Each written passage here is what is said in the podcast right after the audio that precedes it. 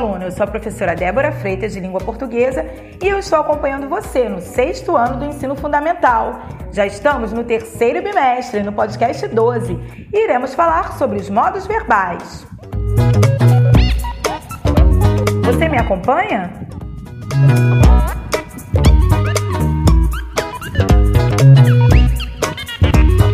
Os verbos são palavras que indicam ação, estado ou fenômeno da natureza. Vão indicar ação, por exemplo, quando quiserem demonstrar as atitudes do sujeito. Então, o que você faz agora? Estuda, ouve, presta atenção. Então, estudar, ouvir e prestar são verbos de ação. Serão verbos indicando estado quando o sujeito não está fazendo nada demais, mas o verbo tem a intenção de indicar a condição, o estado do sujeito. Ele triste, ele cansado, ele alegre. Então, ele parece triste, ele está cansado, parece estar. São verbos de estado que ligam o sujeito ele à sua condição, à sua qualidade. E já os verbos que indicam o fenômeno da natureza são os verbos que não têm sujeito praticando nenhuma ação, porque são manifestações da natureza.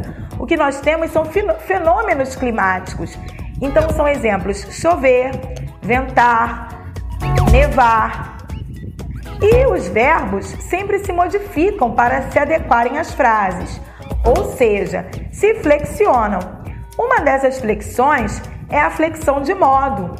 Assim, temos 3 modos verbais: o modo indicativo, o modo subjuntivo e o modo imperativo. O modo indicativo demonstra, através da ação do verbo, uma certeza absoluta do que se fala, além de indicar ações comuns que praticamos no dia a dia. Exemplo: corro todas as manhãs. Então, é um fato, uma certeza de que eu corro. Os modos verbais associam-se aos tempos verbais. Temos, então, o presente do indicativo, que é utilizado quando a ação ocorre no momento em que eu falo. Mas o interessante é que há uma preferência, por exemplo, no seu uso nos gêneros jornalísticos, como é o caso da notícia, em que o jornalista opta por utilizar o presente do indicativo na hora de falar dos fatos do dia a dia, mesmo que os fatos tenham ocorrido no passado. É uma opção do jornalista, então é bem interessante. Então, exemplo de verbo no presente do indicativo: eu corro. No pretérito perfeito, eu corri, ou seja, uma ação completa que se deu no passado. Pretérito imperfeito: eu corria quando o telefone tocou. Então, foi uma ação no passado, eu corria, e que foi interrompida por uma outra ação. Eu não continuei correndo. Pretérito mais que perfeito é quando eu tenho 2 ações no passado na mesma frase. Então, uma ação no passado mais profunda, mais passada ainda em relação à outra. Eu correra quando o ônibus passou. Então, quando o ônibus passou, eu já correra. Algo passado mesmo. E o futuro do presente é uma ação que vai ainda acontecer. Eu correrei amanhã de manhã. Ou eu posso ter também o futuro do presente na forma composta. Ao invés de falar correrei numa palavra só, eu posso falar eu vou correr amanhã de manhã. Ainda assim é futuro, tá? E temos o futuro do pretérito, sempre terminado em iria. Eu correria se eu tivesse uma companhia, ok? Eu faria, eu beberia, eu estudaria mais, se eu fosse mais aplicado. Então, seja, tá bom? Modo subjuntivo.